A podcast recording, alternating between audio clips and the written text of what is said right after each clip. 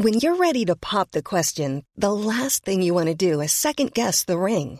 At Bluenile.com, you can design a one of a kind ring with the ease and convenience of shopping online. Choose your diamond and setting. When you find the one, you'll get it delivered right to your door. Go to Bluenile.com and use promo code LISTEN to get $50 off your purchase of $500 or more. That's code LISTEN at Bluenile.com for $50 off your purchase. Bluenile.com code LISTEN.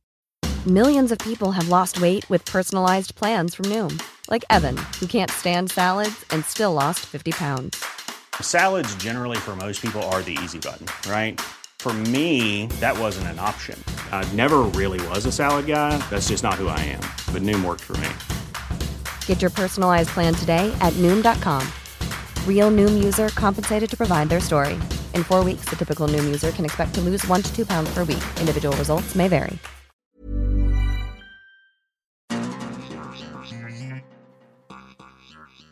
Welcome to the World Soccer Talk podcast. I am Christopher Harris, the gaffer, and I'm joined here by Kartik Krishnaiyer. Kartik, how are you doing, sir?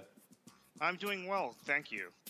What a week! Uh, I'm surprised you're doing well after this uh, this past what, seven to ten days with the U.S. Well, it's a pejorative statement. so it's we'll, been about as difficult a week in in, uh, in the United States as we've had in a long time. It's been rough. It's been real rough. But we've got some positive things to talk about in this show, as well as some analysis. Uh, lots of things to look forward to. Uh, talking about the USA, but also talking about Premier League coverage, um, the latest soccer news. Uh, essentially, this podcast is a show that talks about watching soccer on TV, online, and on apps. And I think most of our audience uh, already does that, uh, but we're just trying to basically kind of bring some light into the conversation, but also talk to you about different ways you can watch these matches. Um, also, by the way, it, this is our 11 year anniversary of the World Soccer Talk, uh, the website, uh, this month. It's been a long and winding road, uh, but it's been, it's been a rewarding uh, journey, and I appreciate everyone's uh, support over these 11 years for keeping us live and independent for over a decade. Gosh, it, it's been that long, Kartik. Yes, it is. yes, it is. It's been. It's been. In fact, this month is my 10-year anniversary, I believe, of being with the site. November 2006, right after the 2006 election, which felt very different for someone of my political persuasion than the 2016 election did. Uh, 2006 congressional elections, the Democrats captured both houses of Congress, and I started writing for what was then EPL Talk, and then we had a bunch of sister sites. For those of you who haven't been with us for uh, that that period of time, and that, and then we merged them all to form World Soccer Talk several years ago. Yep, times have changed, both on the pol- politics side and, and on the soccer side. So let, us start off by talking about what we've been watching this past week. Uh, for, for you, well, for me, Kartik, it, has been a lot of international football. Um, I'm not as big of an international football fan as I am a club soccer fan. Uh, I watched the England against Scotland game, I enjoyed that. Um, watched the, the two USA games, and I think I watched maybe one or two other matches across whether it was uh, ESPN or Fox, etc. Um, for the most part, um, I don't know. International soccer just doesn't do it for me. A lot of it is not as exciting.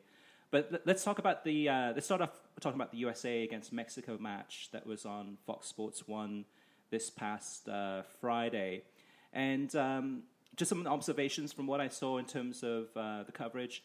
The, the, the funny thing about Fox Sports was not funny, but but the, the, bar is set so low with Fox Sports that uh, even if they do a pretty good job, that's a positive for them.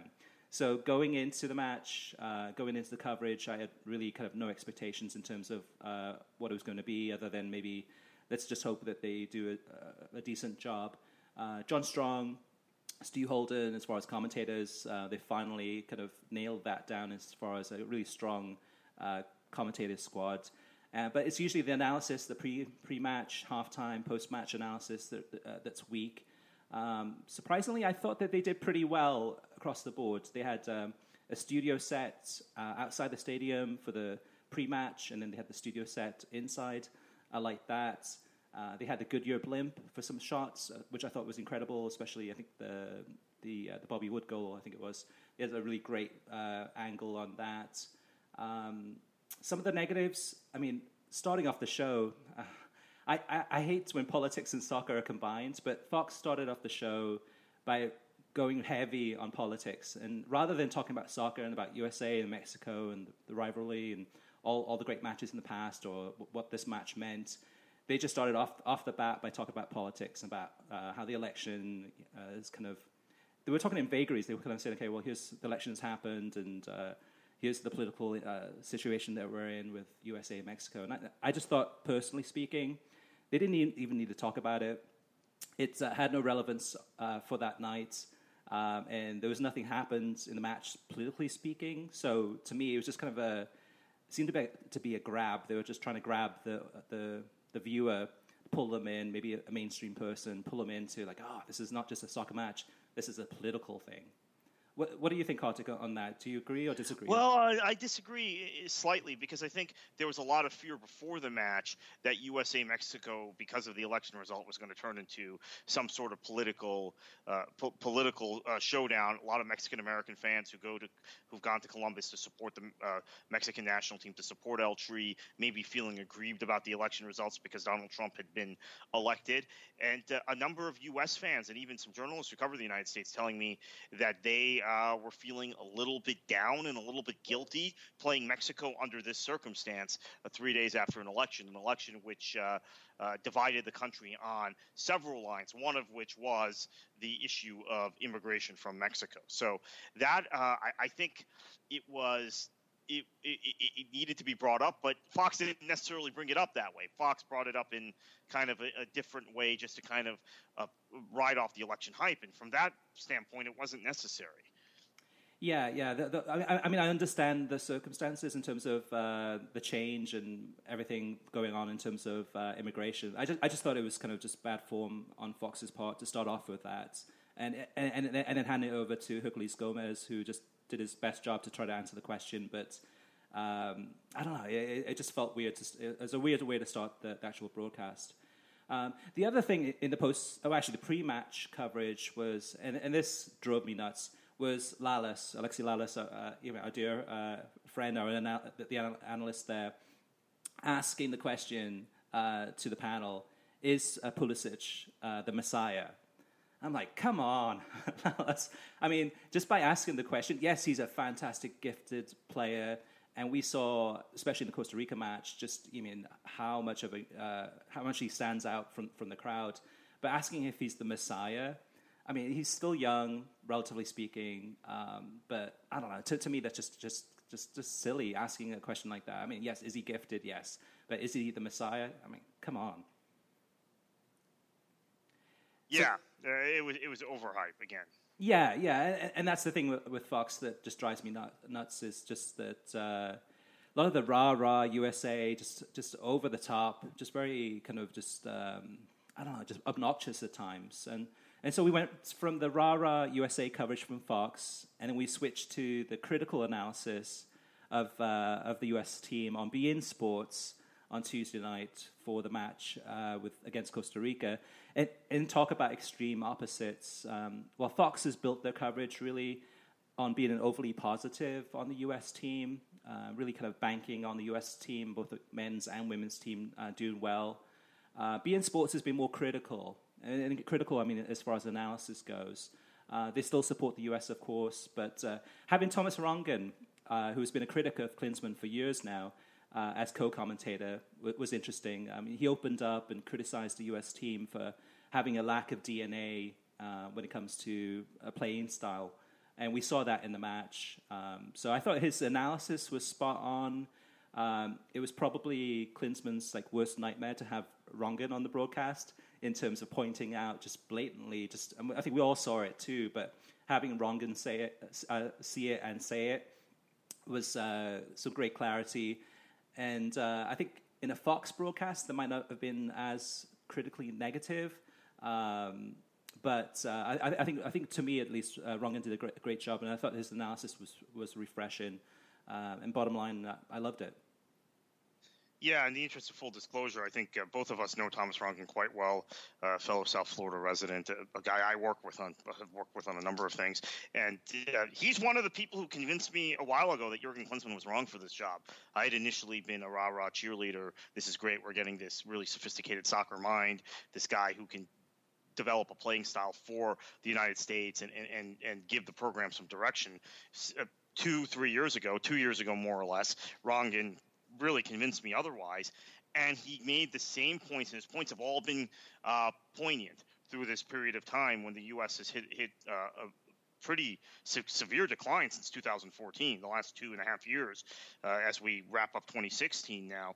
And he gave those points very well on the air, very good analysis. It was the perfect game for him to be the co commentator for. Phil Schoen uh, has a sense of history, a sense of, um, knowledge of, of the history of the United States and, and, perspective as to where this set of players fits with previous sets of players, et cetera. We have so many new fans of U.S. soccer, so many new people who've come to the sport in the last few years. They don't have that that context. And in fact, when we used to, we talked about this being an anniversary for the website. When we used to do podcasts uh, where we interviewed subjects, I, I would bring Phil Schoen on every every what uh, six months to a year, Chris, as you remember, because he could give some perspective on where the U.S. national team was in 2009 versus 1992 or uh, 2011 versus uh, 1995, and, and now 2016 versus the 1950s and 1960s, which is what that performance looked like. So I thought that was good. Uh, just going back to the Mexico game real quickly, I sure. think uh, John Strong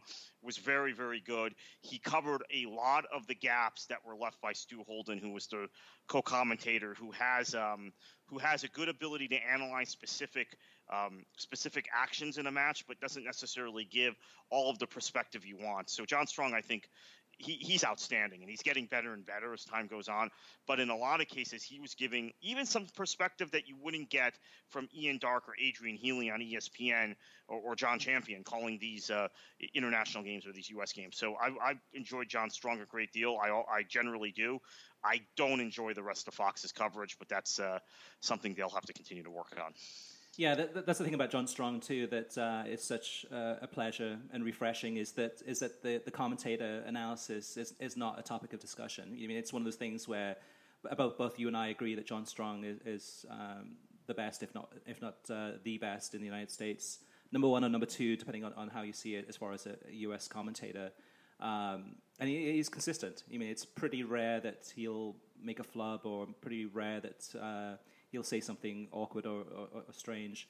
But um, yeah, no, fantastic job. And I, and I, think Phil Schoen too, as far as in the Costa Rica game, uh, Phil did a great job. I think of kind of asking some uh, open-ended questions and then letting Thomas kind of uh, share his philosophy or share his thoughts on on how the US was doing. Um, I think I think Phil, for a certain point, is kind of almost like devil's advocate, just asking the questions, and uh, I thought the, the chemistry was good there between the two of them. Now, Kartik, um, pre-match coverage. I mean, from beIN Sports, uh, we talked about Fox with uh, the Mexico game, and I thought they did a decent job. Uh, beIN Sports had uh, Christopher Sullivan uh, and some of the talent there in in um, in Costa Rica, and, then, and actually even three hours before the game kicked off, they had like live uh, stadium coverage.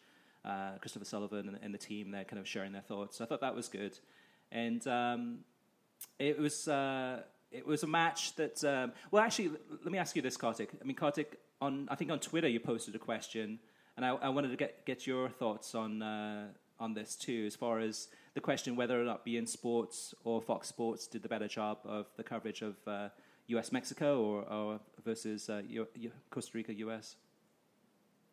Oh, I thought beIN did a much better job. I, I liked having obviously uh, Julian Gonzalez, Christopher Sullivan, and their team down on uh, on the pitch. Uh, hours before the match. I will concede, though, however, they were calling the game Thomas Rongen and Phil Schoen, out of the studio in Miami, whereas you had um, you had uh, uh, John Strong and Stu Holden at the game in Columbus. I, I do think, though, that um, there is just a seriousness and a breadth of experience and, and, and, if you like analytical coverage of, of the sport and tactical coverage of the sport that you, you just don't get from Fox ever mm-hmm. it, it, seems and they, they, they certainly didn't give that. I think had the U.S. come out in a three-five-two, and then had to had to make the shift on the fly, and let's say it had been an ESPN game with uh, Ian Darke and Taylor Twellman uh, calling the game, and Bob Ley there, and, and whoever else of ESPN FC team, maybe uh, uh, even a Craig Burley or, or Ali Moreno, uh, there would have been a certain slaying of Klinsmann and the national team in the pregame show and in the lead up to the match and in the first 20 or 25 minutes that you just didn't get on Fox. There would have been a certain mm-hmm. analysis. And and I, I, hate to harken back to this because I, I, I, talked about it last week and maybe it's my own personal preference, but I am so used to having the U.S. Mexico game on ESPN. It was just strange and it just didn't fit for me. Uh, but um, they, they, again, John Strong did very well, uh, but I still prefer beIN's coverage. Yeah, for, for me, I, I, actually I'd say it's a draw. Uh, I think Fox did a, a, good job, better than I expected. Um, same thing with beIN too. I think beIN did a better job. I, I was surprised actually to have uh, Thomas Rongen in the co-commentating spot. I thought it would be Ray Hudson. Uh, Ray did the earlier game between uh, Chile and uh, Uruguay. And actually, that, that match was was a great match to watch, and, and I thought Ray Hudson was on top form. Well, in that oh, I think uh, give beIN props for that. Now that they have Thomas Rongen there, uh, if it's a U.S. Uh, match or U.S. coverage, it should always be Rongen. He's worked in uh, mm-hmm. U.S. soccer longer than anyone uh, that uh, really anyone at any of the networks. Quite quite honestly, at different levels. Right. Yeah. The one thing that disappointed me, or another thing that disappointed me with the Fox Sports coverage was pre-match. actually, I'm sorry, post-match so the game ends. I mean, it's a devastating blow to, to the US and US fans, myself included. Um, lose the match, and then within five minutes, basically they're saying, "Okay, all right, we're we're now leaving," and post-match uh, coverage is on Fox Sports two. I think they had NASCAR or something like that on FS1 right after that one. And to me, that just spoils the momentum. I think I think probably most people didn't want to watch the post-match coverage just because it was. Uh, it's uh, could be a bit depressing in terms of just after that result, but uh, just kind of was awkward to kind of switch channels. I mean, FS2 not everyone gets. Um, I'm not sure if, if, you if you watched on the beIN Sports side, Kartik, if um, the post match uh, analysis. I think Kevin, Kevin Egan was there doing that on the beIN Sports side. Yes.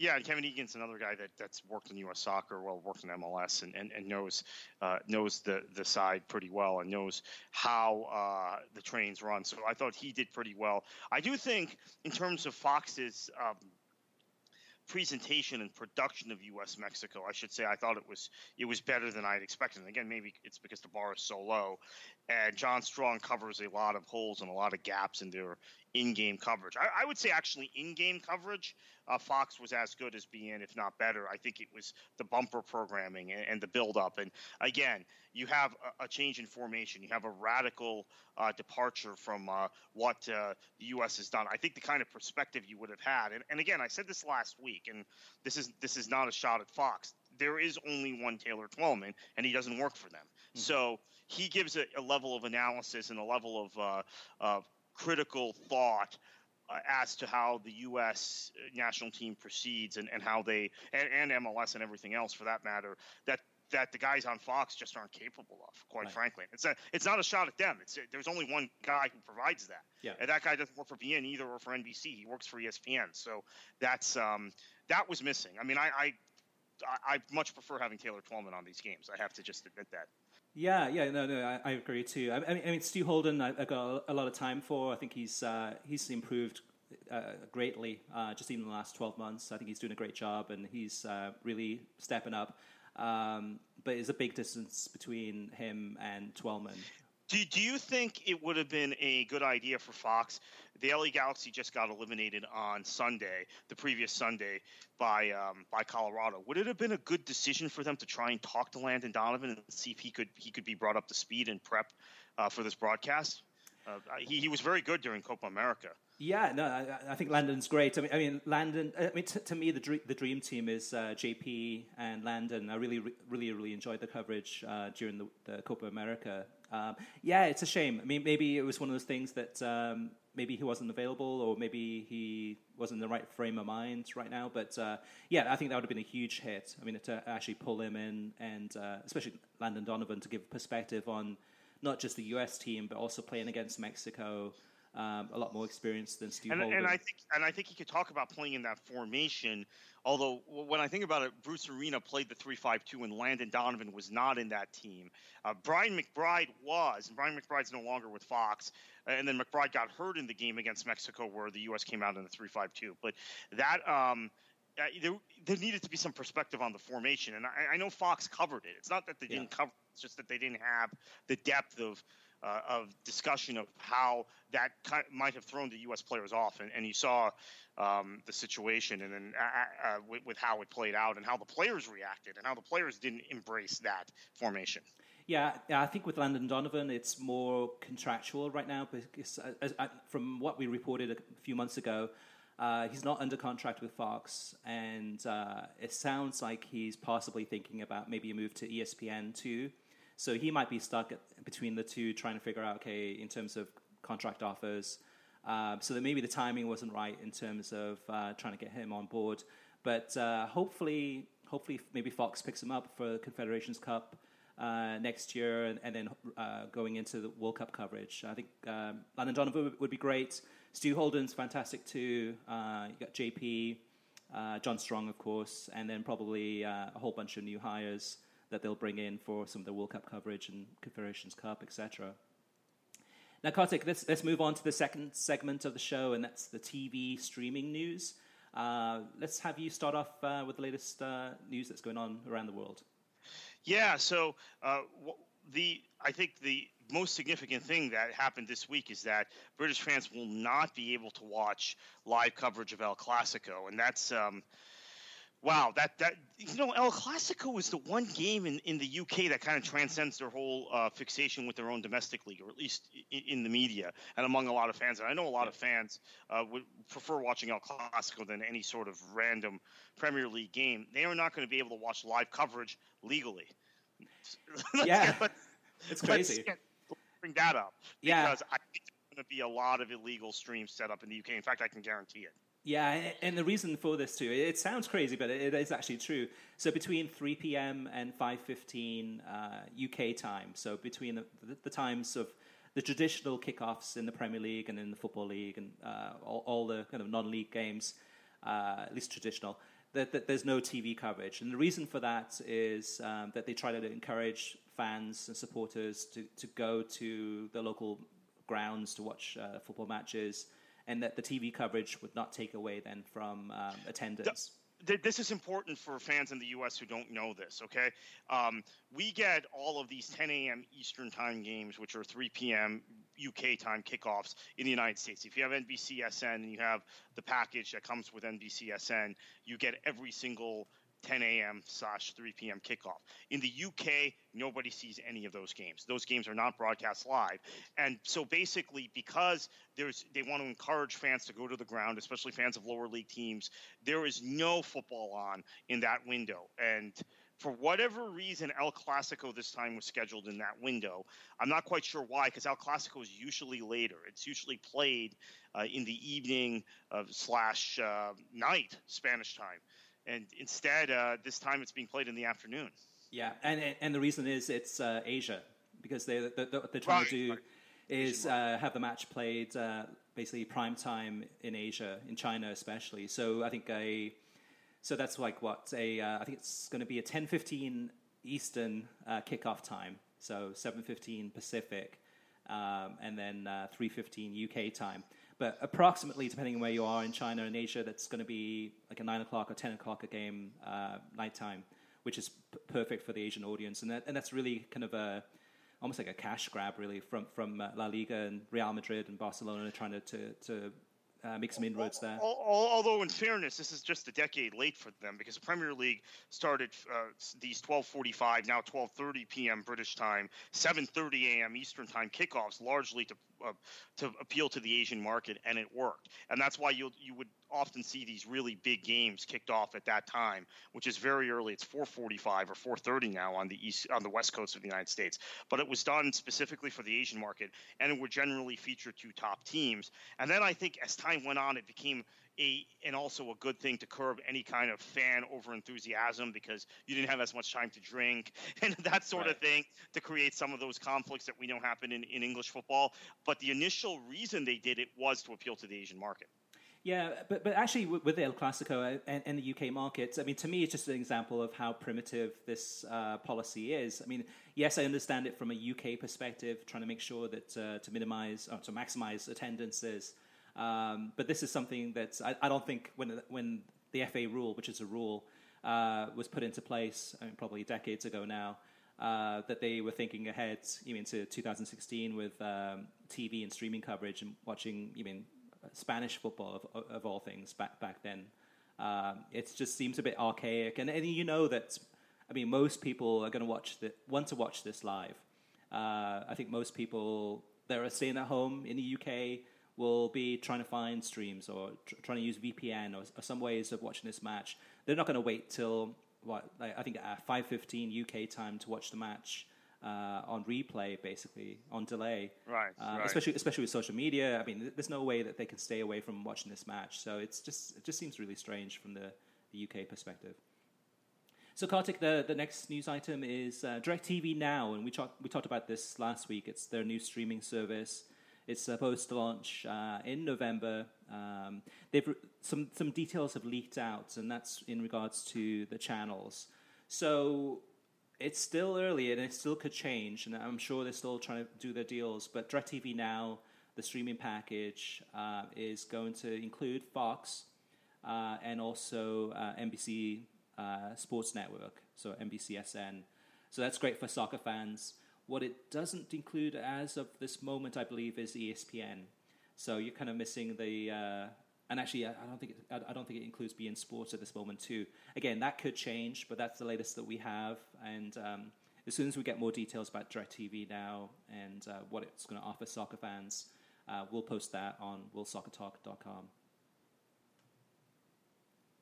Yeah. So also this week, Chris, we've gotten the new TV numbers for quarter three, uh, which is the quarter that runs July, August, September.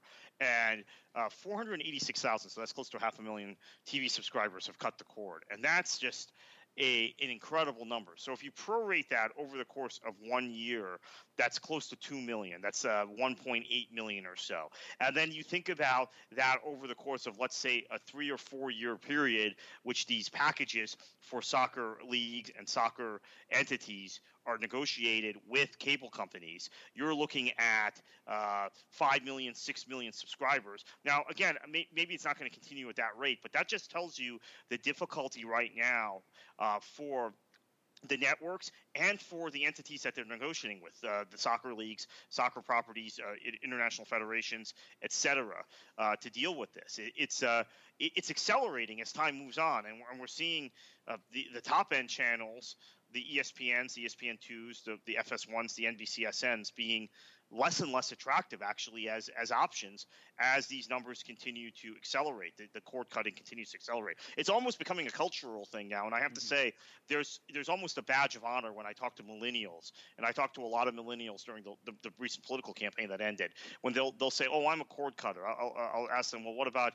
uh, the coverage on cnn or msnbc oh i cut the cord. Oh how can i find the us game? Well it's on fs1 you need to have cable. Oh i'll just use my mother's cable cable information right, right. to watch the game, right? So uh, I think it's it's uh, an accelerating thing, and it's cultural. I, I think it, it, obviously it's first and foremost economic, but I think it's also cultural, and I don't see these numbers. Uh, uh I don't see this trend stopping anytime soon. Yeah, I, I, agree, and it's something I think for the TV networks. I mean, ESPN especially has got to be really, really concerned about. Um, I believe it was a year ago too. I think in, in the third quarter the number was similar too. So I think about over a year ago, it was roughly half a million um, subscribers were lost uh, ac- across cable. The, the other interesting thing, Kartik, is that uh, it wasn't that long ago when there were uh, cable TV in the United States was in over 100 million homes. It is now at 88 million homes. So that number has, I mean, month by month, quarter by quarter, year by year, been, been significantly decreasing and the way that it's heading, it's going to just keep on keep on decreasing. Partly, like you said, economic reasons. People are just kind of uh, times are tough. People are looking to to save money, cut back here and there. Uh, there's also the accessibility. I mean, making it easier to to watch these matches. I think we're all as busy as we've ever been, so we're watching games at a kids' soccer practice or on the go in college, whatever it may be. So we're using mobile devices more. Uh, so TV becomes less less of a uh, priority then. Um, and, and just technology. I think just technology, the way that things are improving with um, PlayStation Vue and Sling and now DirecTV Now coming out in, in the future. It's uh, it's uh, things are heading that way, and, uh, and and that's that's one of the great things about this podcast too is that we uh, will will keep you updated as things change and as things change on the TV side and also on the streaming side. And then, Kartik, uh, the last piece of news is that uh, speaking of uh, streaming, is Google uh, has made an announcement, and actually, this is one that came out a few weeks ago. I missed it, uh, but found it, uh, I think, on social media someplace. Is is that Google is coming out with their, their own streaming service? Um, there's very little details about it right now. It's it, right now it's it's kind of a leaked rumor, but it looks like it's going to be a YouTube streaming service. Uh, we're not sure if it's going to be branded YouTube or Google yet, but it's going to be a standalone streaming package, uh, and it's going to offer so far the big one is CBS, which hopefully then too that means maybe CBS Sports Network can finally have a, a streaming provider where people can watch matches, the NASL uh, final, etc. Uh, on that platform. But uh, we've already got Sling, we've already got PlayStation Vue, so um, that's what Sony, uh, Dish, and we've got uh, DirecTV Now and Hulu. We talked about last week too. And now it looks like Google is going to be entering the frame sometime probably in 2017. Yeah, I missed the NASL uh, final actually because uh, there was no streaming platform. I, I, actually kind of forgot about the game to be honest with you. There's so much else going on post Mexico, post election, post U.S. Mexico, post election, and uh, not being, you know, mentally we're in this frame of mind during uh, international breaks. there was no club soccer on, so I forgot about it. But had it been streaming, uh, had CBS Sports Network had a better uh, streaming partner or streaming component, chances are I would I would have remembered the game and watched it. Um, yeah. it. It's just the lack of accessibility, and there's been a. This is where um, again this goes back to the last news topic.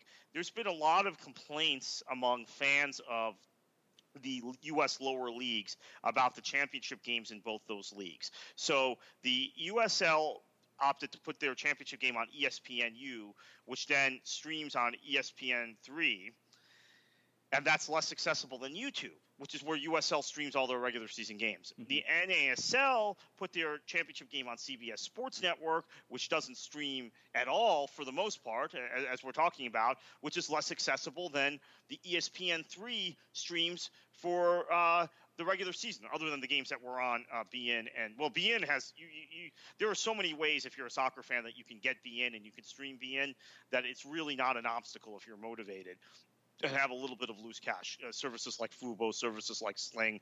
Uh, you don't have that with CBS Sports Network. So there were uh, 15 regular season NASL games on CBS Sports Network, but they were just these random games. You get to the finals and you don't have the streaming component. A yeah. lot of complaints about that from fans. And again, um, these fans of low, U.S. lower leagues tend to to, to um, tend to shift younger, more millennials. Uh, and if they're not millennials, they tend to be Gen Xers. They're into streaming.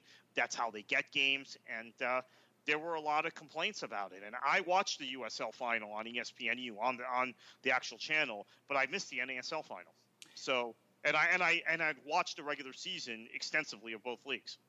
Yeah, similar to me too. I, I missed the USL final. I, I do have ESPNU, but I think that particular Sunday, I think I was busy um, but then the, the NASL final, the championship final, uh, I couldn't watch. Uh, my, my, my cable provider, Comcast, locally here doesn't offer CBS Sports Network.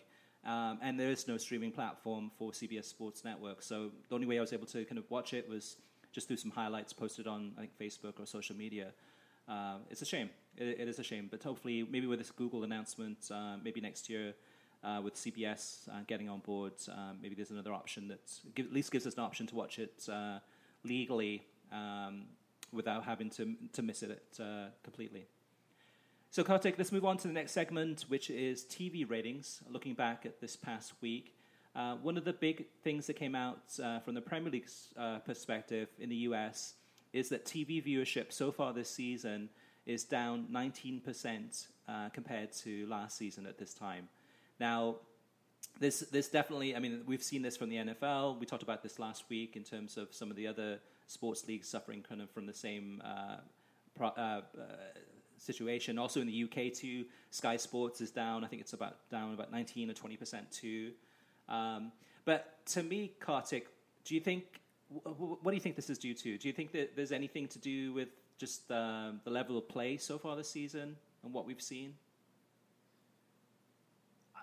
I think it's a couple of things. I think one, uh, we hit, we probably hit a um, a point of diminishing returns as far as uh, support for the Premier League in this country, in in the sense that uh, Leicester was a big story and attracted a lot of folks, but that's not the way things are typically. And now we've got a return to form of the top sides. They all beefed up. It seems the league seems fairly predictable. Now I know people will argue with me, oh, six or seven teams could win the title, right? But it's going to be one of those six or seven teams. It's not any of the twenty teams in the league.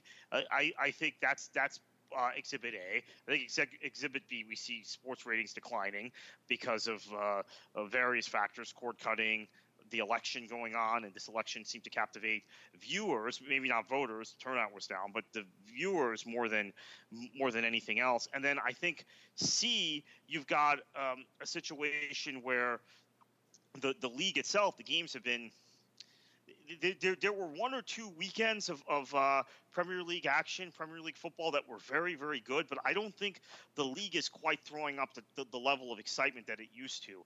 And I, a lot of folks who didn't follow this league 10 years ago when this website started 10 11 years ago don't remember the sort of exciting matches you'd even have uh, in mid-table games at that time bolton versus west ham uh, uh, spurs who were never a, a, leading team then they, they are now but they weren't a leading team then uh, a spurs versus a middlesbrough how exciting those a lot of those matches will turn out to be now it seems like um, you get games like that crystal palace burnley game but you mm-hmm. get those only every couple of weeks there was one of those games every week. Remember, Chris, in the yeah. league at the time, and and I think that's a a, a big uh, a big factor. And then I I, also think that um, as you look at uh, this this uh, situation with uh, with the Premier League, there just seems to be a um, a malaise in soccer interest in this country, partly because of the waning uh, fortunes of the U.S. national team. I, I, don't think there's any question that uh, and this is an unhealthy thing, I think, for a soccer culture where the national team is a driver of interest.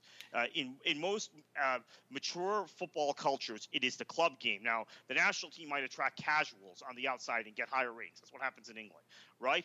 But it is still the club game is still not interdependent on the national team. Mm-hmm. I get this sense in the United States it's backwards, and that the national team is the driver of everything, and the national team right now is at its lowest stage since the 1980s. Adrian Healey, ESPN, the tweet from Adrian Healey the other night. Uh, Jurgen Klinsmann said he wanted to take U.S. soccer into a new era. Uh, into a new era. He has the 1980s. That typified everything for me. That was uh, um, Healey had the autonomy to do that because ESPN wasn't broadcasting right, right. Okay, so but, uh, I think that describes it. Yeah, yeah, it, it definitely, and, and, we'll get more into that into uh, later in the broadcast when we talk about our featured topic of the week, which uh, does talk about kind of uh, some of the malaise and some of these declining numbers, but some of the reasons why and whether the U.S. national team uh, is a factor. Uh, speaking of the U.S. Uh, national team in terms of TV ratings, uh, the match, uh, the U.S. Mexico match, uh, netted 5.3 million viewers on Fox Sports 1 and Univision for that World Cup qualifier. approximately, I think it was 4 million on Univision, just a little bit more than 4 million, and then about 1.2 million on FS1. Uh, while some in social media have, have, have termed those numbers good, um, to me they're disappointing, uh, just given that uh, they're 20% down from the CONCACAF Cup that we had just over a year ago. Um, having said that, though, too, the CONCACAF Cup uh, definitely had more build-up, um, a lot more kind of hype, and I mean, a lot of people kind of really focusing on that game. Uh, and in some ways, to me, the, World Cup qualifier is a more important match, but it didn't have the same hype as as one year ago. Yeah, I think a couple factors here. One, there was an incredible amount of hype about for that game. It didn't come right after an election, and then two, that game was on a Saturday night versus this game being on a Friday night, yeah. and that had an impact. And it was um, a real late start time. Right? Wasn't it 10, 10 p.m. start time? Nine. 9.30, 10? Uh, nine. nine. Yeah, nine, nine, nine. o'clock on. Uh, well, well, actually, I'm sorry. I'm sorry. The U.S. game was at eight o'clock. Uh, US no, the, the game the game last year. Oh, last year. Yeah, yeah, yeah, yeah, yeah. yeah you're right. Yeah, it was like a 10 p.m. Five or 10. Yeah, exactly. It was a, yeah, that's true, which makes a big difference. And uh, yeah, that's a good point. Friday versus Saturday, there, there is a big difference there. Absolutely. Uh, meanwhile, uh, Costa Rica against uh, United States, uh, there was uh, 241,000 people who tuned in to watch that match on beIN Sports. Uh, the number of viewers for the Spanish language broadcast of that game, which was on, on NBC Universo, uh, it's not available right now, but uh, as soon at the time that we record this, but as soon as we get those numbers, we'll post those on our weekly soccer TV ratings article um, on worldsoccertalk.com. On a more positive note, Uh, the number of people who tuned in to watch Brazil against Argentina on beIN Sports and beIN Sports and uh, Espanol uh, last Thursday was uh, 700, over 775,000 people, which for beIN Sports, that is, that is incredible. That's a, that's a fantastic number for, um, for a big match on their network. Yeah, that's a stunning number. I, I um, I, I'm actually that it's Brazil Argentina, right? We know that, right. but I'm actually still floored by that number given the distribution numbers for beIN and and uh, between beIN Sports English or main main street mainline beIN Sports and beIN Sports and Espanol. That's still. Subscriber numbers combined if you if you take the overlap of, of one over the other is still only about 30 million that's a that's a huge number when you think about it i'm not sure how that translates to actual point ratings but i think it would be pretty high given the the low distribution of beIN.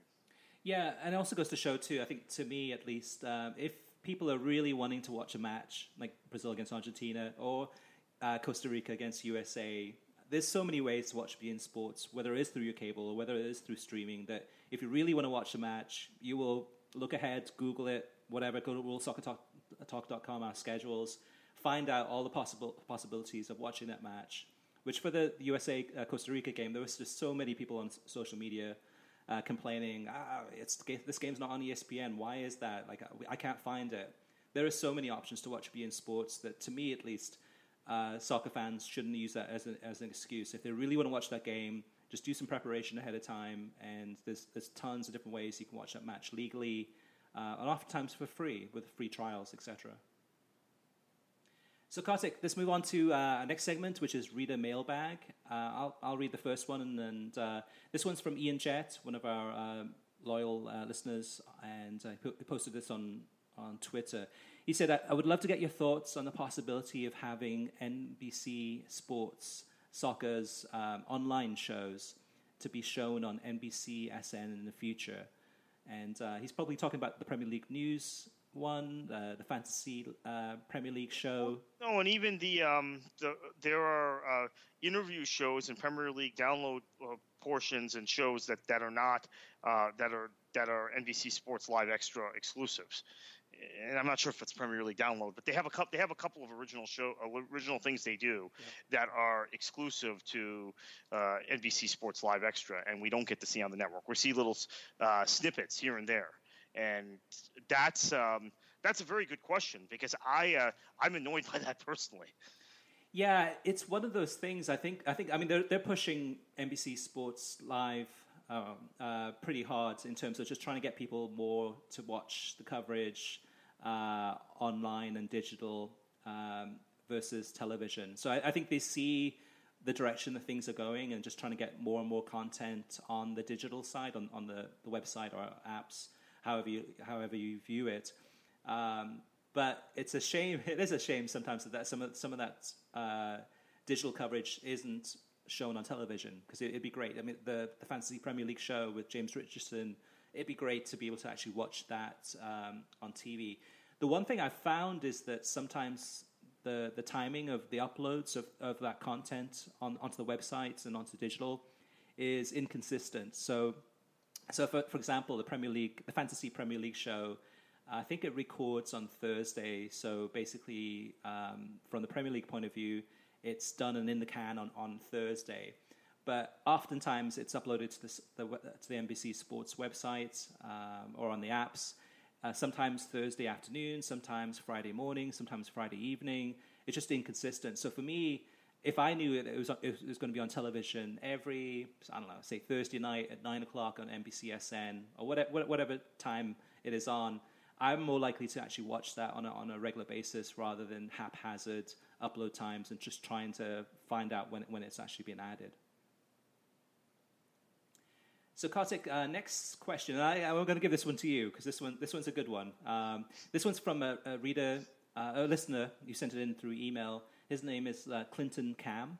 And he says, uh, with expansion of MLS, my question is uh, will MLS have to increase uh, the number of games played per season for each team from 34 to potentially 38 or as much as 40, 46 or more? And how will this impact TV coverage? It's a very good question, Clinton. I I'm not quite sure because I'm an advocate of MLS just breaking their conferences off and playing within the conference. I have been told that that affects ticket sales and interest in places like Los Angeles, where you have to have a team from New York come in, or in New York, where you need to have these cross-sectional rivalries with Los Angeles. Uh, here in Orlando, where uh, you get a game with the Galaxy one year, you get a game with Seattle the next at home. Uh, but they've already gone to a system where you play the teams in your conference two or three times a season and you only play the teams outside your conference once and you travel to, to those places once every two years. I, the U.S. is a big country. I know a lot of people want to see scheduling done like uh, it is in the U.K. or in England or Spain or Germany with this balanced schedule. I don't. I just don't think that's realistic. I've never thought that was realistic in the United States. I reject that completely. I think regional play is important. What we found with television ratings for MLS. Now, this is where it comes into because everything MLS does now is based on television. Mm-hmm the television ratings for games involving Los Angeles teams playing New York teams are not necessarily higher. The television ratings for games involving teams in big markets aren't necessarily higher. I think the lowest uh, national TV game of the year, or at least before uh, the uh, American football season started, was a game between Philadelphia and Chicago, two of the five largest media markets in the country. Uh, we see low ratings for San Jose games. That's in one of the largest media markets in the country all the time, and low ratings for DC United games, which is in a pretty large TV market. At the same time, we see very high ratings, relatively speaking, for Portland games and especially for Seattle games. So, um, the answer is I don't know, but I think if you look at television and you assume that means that New York has to play Los Angeles and uh, Chicago has to play Philadelphia, or Chicago's in the East, but Chicago has to play uh, San, uh, a San Jose team. Uh, I don't think it necessarily works out that way. I think uh, what we're finding with television and MLS is that people are interested in MLS in clusters, in markets, and MLS is doing better in markets which are second-tier markets, the Salt Lake cities, the Kansas cities, Portland, Orlando, those sorts of places, not in your top 10 TV markets in the country. Now, that having been said, Atlanta United coming in with the splash they're coming in with could be a game changer. What we found for uh, sports teams in the Atlanta television market is even if their attendance isn't very high, the television ratings on local television for the Braves, the Hawks, uh, uh, previously for the Atlanta Thrashers, although they, they moved in NHL, particularly for the Braves. That's a that's mm-hmm. the uh, the major example, higher than almost all the MLB teams in their local markets. If that happens with Atlanta United, which all indications are it will, it's a big deal, the launch of that team. That could be a game changer. That is a top 10 TV market. That is a place where MLS has to have a footprint, and that could dictate their television strategy. It's hard to believe I'm saying this about one club. One club could dictate their television strategy going forward because that could be a major breakthrough club for them. Yeah, I, I, think one of the things, I mean, going back to the Clinton's question too, is the kind of, I mean, if you do have 46 plus games uh, for each team a season, I, I, think most of those games then you're going to be on MLS Live on Saturdays, uh, which there's very little national television co- coverage unless you have the MLS Live um, streaming platform, unless you subscribe to that, or you have MLS Direct Kick on, on your satellite side of things. Um, because ultimately, I think I think it's still going to be that Fox FS1 is probably going to show the one featured match or, or, sometimes two on Sundays. Same thing with ESPN. Same thing with uh, Univision on their Friday nights. So even the, the number of uh, teams in the league is going to increase. Uh, I think they're just going to be pickier about which which of those matches are the ones that they'll highlight on the Sundays. Um, this will probably be a topic for another week, but I think I think MLS needs a complete rethink on the whole TV side. Um, other than the national games on, on kind of on your over the air Fox network, uh, the numbers are poor. I mean, I, I, think it's one of those things that's just really frustrating, especially with all the DPs. Um, yes, the level of play has increased, but the TV ratings, for the most part, are still pretty much either flatline or only increasing slightly, and it's still got a long way to go. Yeah, and, and I think one of the things that we'll have to talk about, and we'll talk about this in a future episode, is how much uh, has MLS's investment in U.S. men's national team players as DPs, how much has that moved the needle? It doesn't seem like it has at all. And in fact, I would argue at this point, MLS is more dependent for its quality on foreign players than it ever has been before. So if you're signing a lot of good foreign players who are improving the level of play, do you then have to change that strategy to signing foreign players who are going to help move TV ratings rather than the Mauro Diaz's and the Luciano Acostas and these really good, skillful Argentine players, but players that aren't going to move the needle? That's uh, that's a that's a topic for another time. Yeah, definitely. That, will be a great one to get into.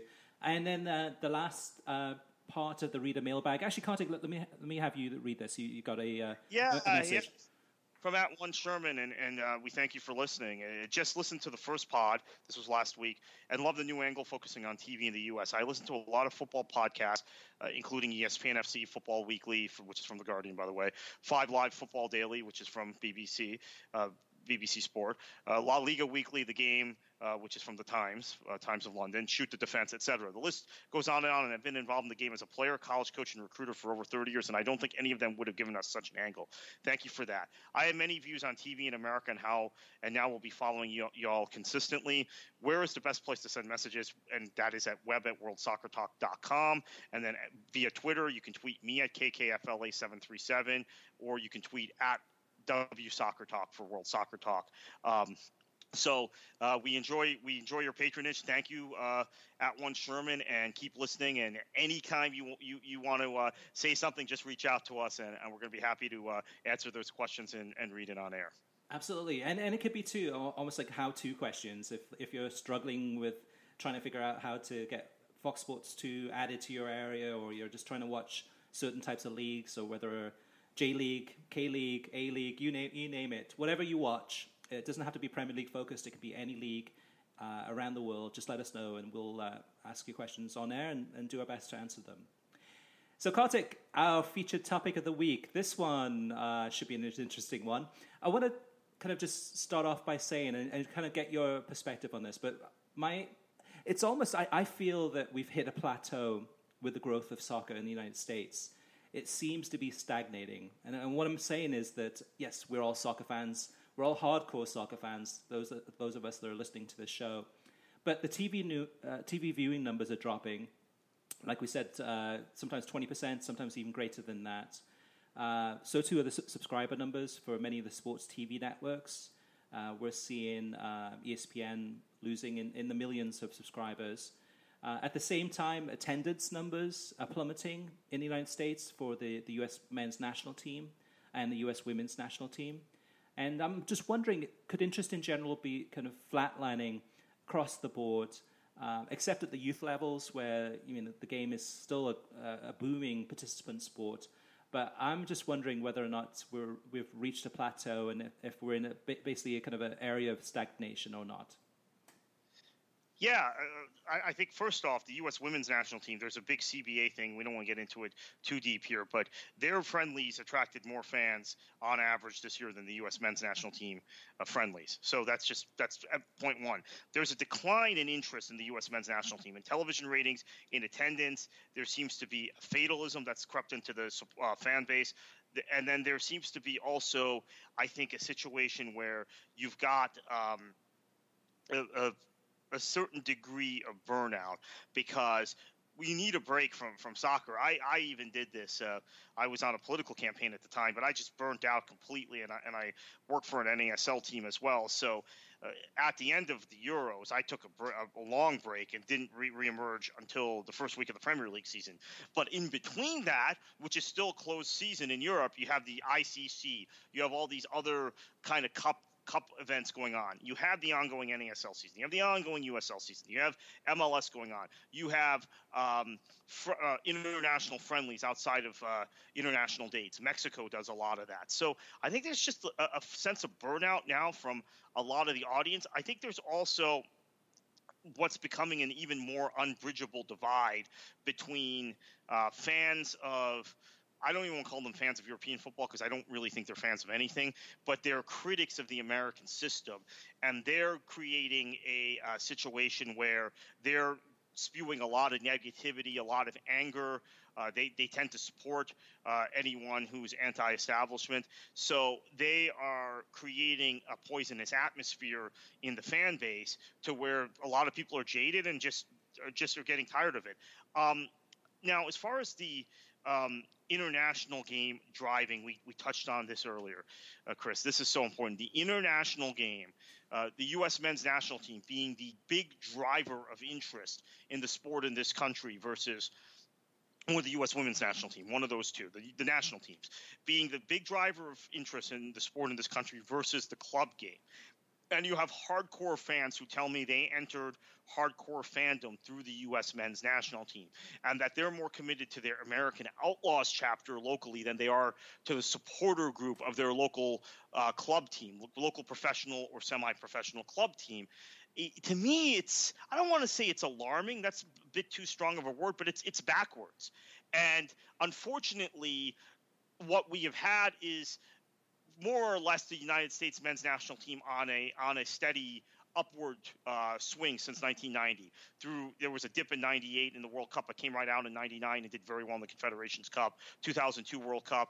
Uh, 2006 didn't do as well, but there was just growing interest and and uh, the team even around World Cups was doing well, doing well in qualifying. So there was there's been this upward upward um, trajectory of the U.S. men's national team for all intents and purposes. Some dips here and there, but more or less an upward trajectory for 25 years, from 1990 to 2015, that all of a sudden stopped in 2015, really late 2014. We began to see the warning signs and friendlies in late 2014, uh, and, and has now hit a decline and a pretty rapid decline in terms of results, in terms of uh, fan interest, in terms of, uh, of just the general vibe around uh, the national team. And since the national team, which plays uh, eight to 10 competitive matches a year in an average year, is the driver of interest for a sport where it's, uh, it's 365, 52 weeks a game, uh, year, seven days a week, which is largely club driven and should be driven by the club game.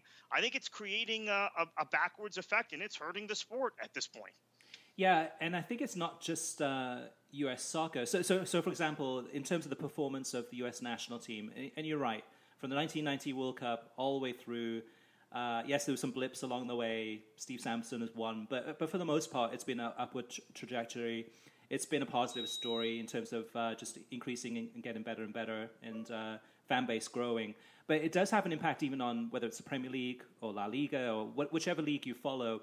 Is in terms of just creating new fans. Oftentimes, the biggest bumps in numbers that you see are after World Cups or after big tournaments. Uh, Copa America uh, would have been one too. Is that if the US team does very well, usually the Premier League numbers uh, increase because people are watching those games. They're mainstream soccer fans or mainstream sports fans, not into soccer yet. They watch the US play. They are just enthused. The whole family's watching it. Fantastic stuff and then they, it's it's conditioning. Then then they start watching on weekends. They start watching whether it's on early mornings on Saturdays or mid afternoon for La Liga or evenings for MLS games. But it gets them into the sport. So when the U.S. national team is doing as poor as they are now, uh, it has a negative impact on on TV, on on soccer in general. In watching that U.S. Costa Rica match uh, the other night, it was depressing. It was absolutely abysmal. I'm watching the US play and I'm counting the number of pa- completed passes they were making. On average, it was either one or two, they would lose a ball. Sometimes maybe four complete passes, but then they'd lose the ball. Uh, in terms of just possession, I mean, absolutely dreadful. I, have seen better play on, on youth level in terms of uh, knowing how to uh, possess the ball and you know, maintain possession and just tactically shape formations, etc. Um, that performance was depressing. And if I'm a mainstream sports fan or say kind of a, a casual soccer fan, after that, watching the US play that poorly, and it's not just that game, it's been going on for a long time. I'm probably a little bit less interested in watching because I don't want to go through that same pain of watching uh, an embarrassing performance. And that's the thing about the US. I mean, a lot of Americans, most Americans love winners. They love a positive story. They love to see uh, teams and players trying their hardest, fighting for whether it's the flag or, or the crest of, of their team. But watching the US play, it's depressing, it's abysmal, and I, I think it is having a negative impact on, on the growth of soccer in the United States. And that should be warning signs for USSF. That should be warning signs for Sunil Gulati in terms of some of the implications of, of, of that, this poor performances. Yeah, no, I agree, and and I think what we're also finding is that historically, if fans watch the um, the national team and they get hooked, they have three months or, or, two months or something between the next national team international date, and then that's what drives them into the Premier League. And this would have been perfect if the U.S. had played well in these two games with the uh, with no U.S. competitive games till March and the period, the Christmas period in the Premier League. It really could have driven NBC's ratings, even though NBC doesn't have the national team rights. They're kind of interdependent or codependent on how the national team does. And instead, we're talking about declining Premier League ratings, and they might continue to decline. Yeah, yeah. Well, plus even the other leagues too. I mean, look at this weekend. You've got the the Madrid derby. You've got uh, Dortmund against Bayern. You've got um, I think Porto is playing a big match this weekend, um, and then you've got Arsenal against Man United. I mean, there's a lot of big matches from around the world. That if someone was like really enthused by watching the U.S. team and saw them put in maybe a decent performance against uh, Costa Rica and kind of really was fighting for it, and not just that game. This is going on for games and games, months and months, if not years, in terms of uh, this really worse and worse performances. Um, it could be it's it's having a damaging impact, and the attendances. I mean, having less, not one U.S. men's national team at, uh, attendance in 2016 for a friendly was more than 10,000 supporters. Uh, in, a, in a country the size of the United States, I mean that that's that, that's horrible.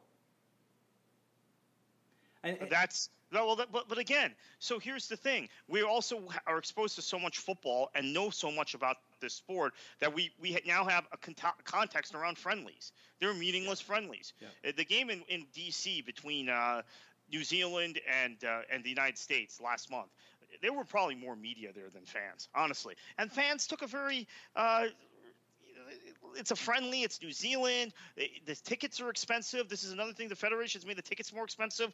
Uh, why do we need to go to this? Why, why, why do we need to? DC United was still alive in the playoffs at the time. They were playing very well in MLS at the time. Why, why do we need to? Uh, uh, uh indulge in this. This happened with Copa America too, by the way. The the ticket prices, mm-hmm. which which had been set. So uh, th- that's another driver. Is that the ticket prices have not the ticket prices have eclipsed the interest, and that's something U.S. Soccer has to think about uh, long term, especially considering the amount of money they get on the other end from the growth of the sport. Unless they have they have marketing people who have more data, more information than we do, Chris. Maybe they've got gotten to the point where their marketing people are telling them, okay, the growth has kind of hit a, a wall you're, you're not going to continue to, to grow the game by keeping ticket prices lower and then uh, hoping that those people engage as fans on, on the on another end and are watching uh, soccer, uh, soccer, club soccer on television and buying merchandise, etc.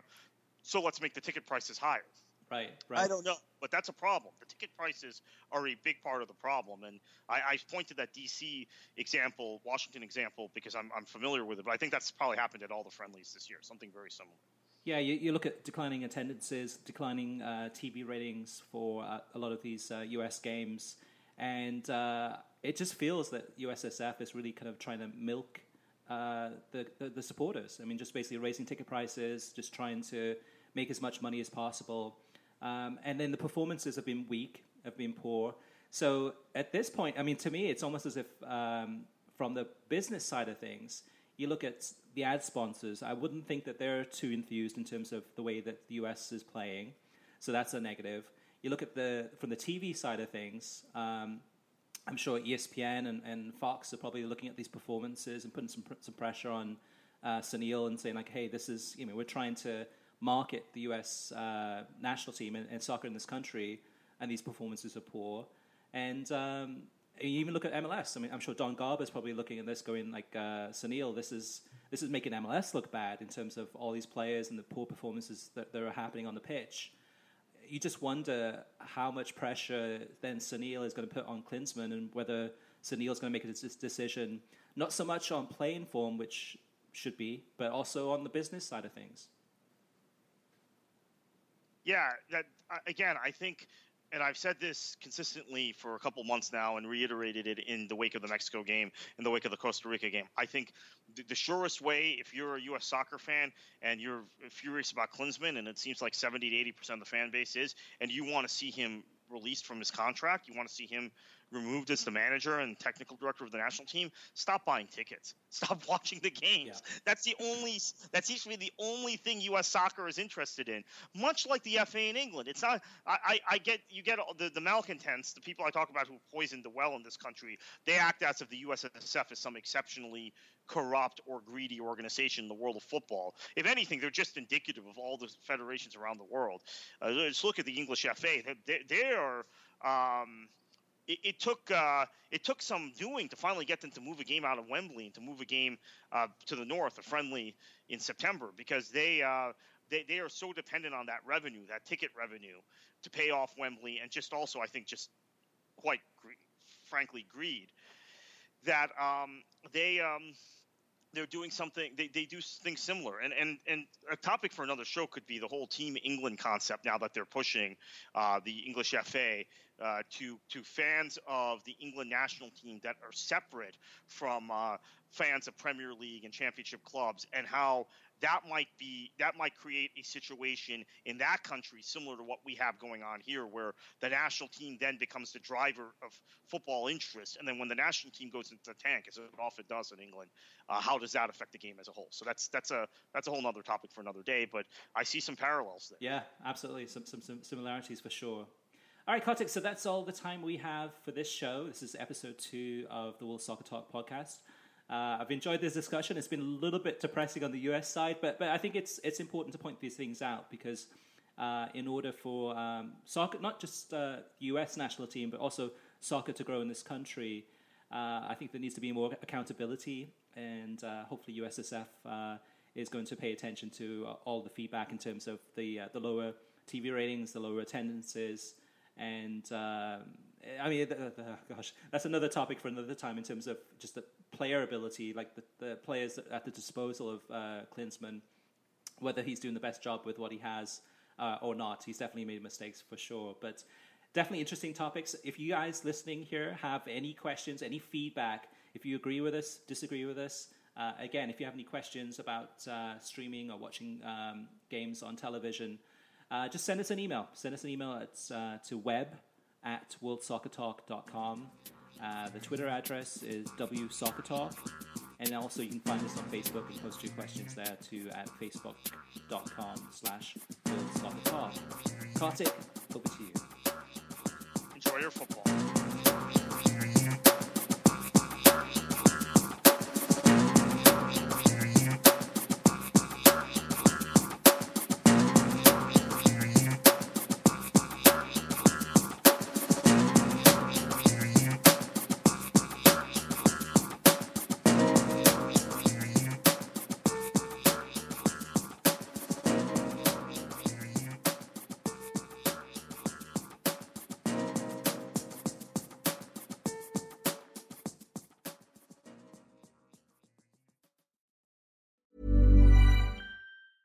Hey, it's Danny Pellegrino from Everything Iconic. Ready to upgrade your style game without blowing your budget? Check out Quince. They've got all the good stuff shirts and polos, activewear, and fine leather goods, all at 50 to 80% less than other high end brands. And the best part? They're all about safe, ethical, and responsible manufacturing. Get that luxury vibe without the luxury price tag. Hit up quince.com slash upgrade for free shipping and 365 day returns on your next order. That's quince.com slash upgrade.